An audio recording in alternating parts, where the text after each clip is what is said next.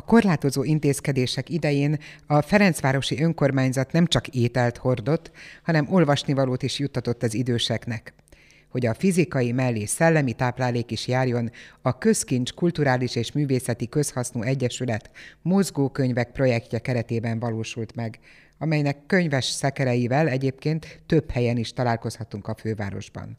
A kerületi kapcsolatról Boda Istvánt, az Egyesület elnökét kérdeztem. A mozgókönyvek az az Egyesületnek egy olyan kulturális esélyegyenlőségi programja, vagy mondhatnám úgy is, hogy ez egy olvasási program, amelyet 2014-ben indítottunk el, és hát úttörők vagyunk ebbe, mert ez a mi az Egyesület találmánya, és az Egyesület vitte ezt sikerre. Ezt a programot Budapesten és környékén önkormányzatok támogatásával tudtuk elindítani ezt a programot. Az önkormányzatok abban támogatnak minket, hogy forgalmas közterületeken könyves szekereket helyezhettünk el. A Ferencvárosban a Kálvin téren, a Rádai utca becsatlakozásánál van még más út? Ferencvárosban sajnos nincsen. Egyébként keresünk még helyet. Ha minden jó megy, akkor lesz még egy helyszín, de még nem akarok erről konkrétumokat mondani, mert nem biztos. Tehát a lényeg az, hogy, hogy forgalmas közterületeken gyakorlatilag az emberek elétól tolva minőségi és válogatott használt könyveket próbáljuk meg ezt az olvasási programot népszerűsíteni. A programnak a fő célja az, hogy a fiatal korosztály kezébe könyvet adjunk, megszeretessük velük az olvasást. A családoknak anyagi könnyebbséget jelentsen az, amikor kötelező olvasmányokat keresnek, megtalálják itt fillérekért, vagy egy újságáráért azt a könyvet. Ahol vannak ezek a könyves szekerek, ott az önkormányzat támogatása azt is jelenti, hogy például nem kérnek használati díjat azért a területért, ahol vannak ezek a szekerek? Pontosan. Mi ezeket a területeket legtöbb esetben vagy valamilyen névleges négyzetméter árért tudjuk megkapni, vagy Ferencváros esetében ingyenesen. Ez egy nagyon nagy segítség, mert itt azért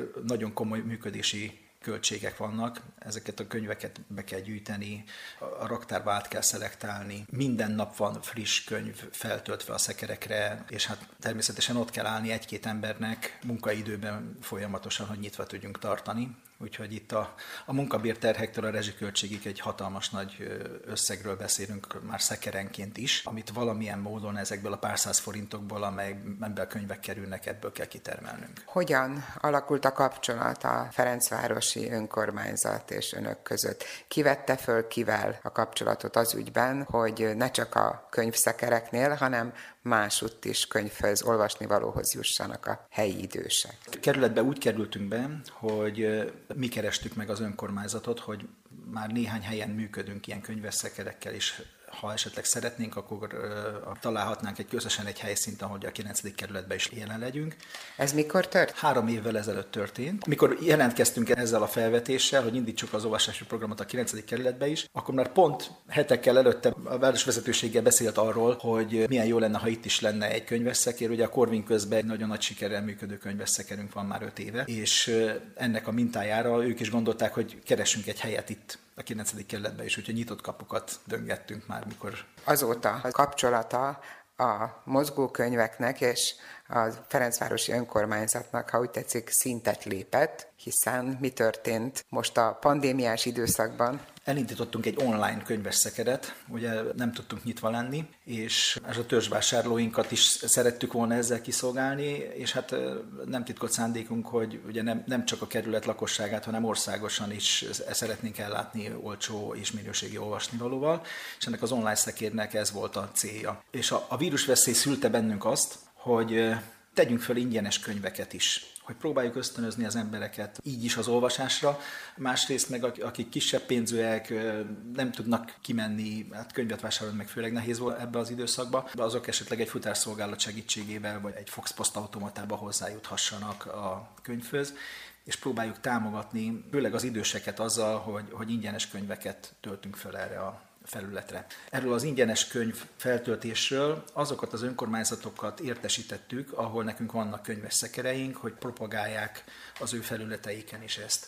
Egyik budapesti kerület, a második kerület alpolgármestere jelentkezett nálunk ennek hatására, hogy ha vannak ilyen ingyenes könyveink, akkor nincs annyi esetleg, hogy szociális intézményekbe, idősek otthonaiba is vigyünk. Akkor átgondoltuk ezt a dolgot, néztük a raktárkészletet, és úgy döntöttünk, hogy ez egy elérhető dolog lehet, tehát volt is valamennyi kész készletünk, és hát úgy gondoltuk, hogy akkor belekezdünk egy adománygyűjtésbe ilyen célra. Így jutottunk oda, hogy itt most Ferencvárosban is felajánlottunk idősek részére ingyenes könyveket. Itt Ferencvárosban nem idősek otthonába kerültek ki a könyvek, hanem nagyon sok nyugdíjas kap itt ebédet, és az önkéntesek által kiszállított ebédet, és a városvezetésnek volt az ötlete az, hogy mi lenne, hogyha ezekkel az ebédkiszállításokkal együtt könyvet is vihetnének ki az önkéntesek. Akkor a projekt úgy zajlik, hogy beszállítottunk most első alkalommal egy öt banános dobozni könyvet, ez egy olyan, mondhatjuk, hogy közel 300 darab, és az önkormányzat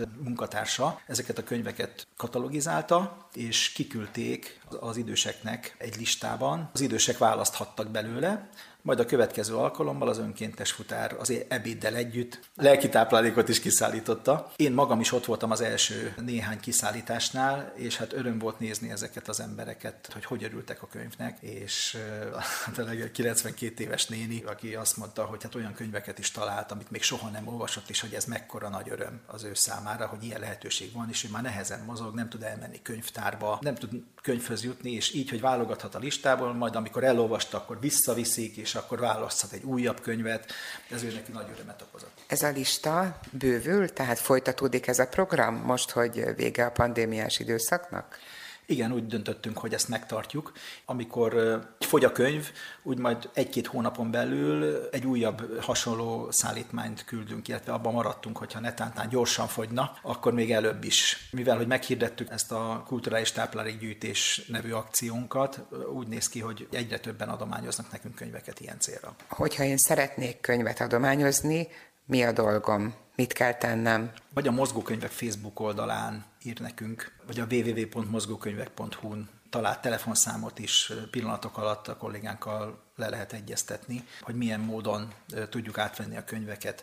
Ha kevesebb könyvről van szó, akkor lehet, hogy megkérjük, hogy valahova vigye el. Hogyha több könyvről van szó, vagy olyan embernél, aki nem nagyon tudja ezt mozgatni, akkor a munkatársaink kijönnek és elhozzák a könyveket. Vannak, akik úgy gondolják, hogy azért értékesebbek a könyveik, és nem adnák feltétlenül ingyenesen. Erre is van mód, felvásárolni is szoktunk könyveket. Az adományokon túl van erre is lehetőség. Azt mondta, hogy az önkormányzat követi, hogy hogy fogynak a könyvek, és jeleznek önöknek. És esetleg arra is van lehetőség, hogy ha valaki nagyon szeretne egy könyvet, ami nincsen viszont a listán, azt is rendelkezésre bocsássák? Úgy van lehetőség, hogy az online könyveszekerünkön, a www.mozgókönyvek.hu-n fel lehet iratkozni könyvekre. Figyelik a munkatársaink, és nagyon komoly lista van ilyen megrendelésekből. És amikor lesz a rendszer, automatikusan küld egy e-mailt, hogy van.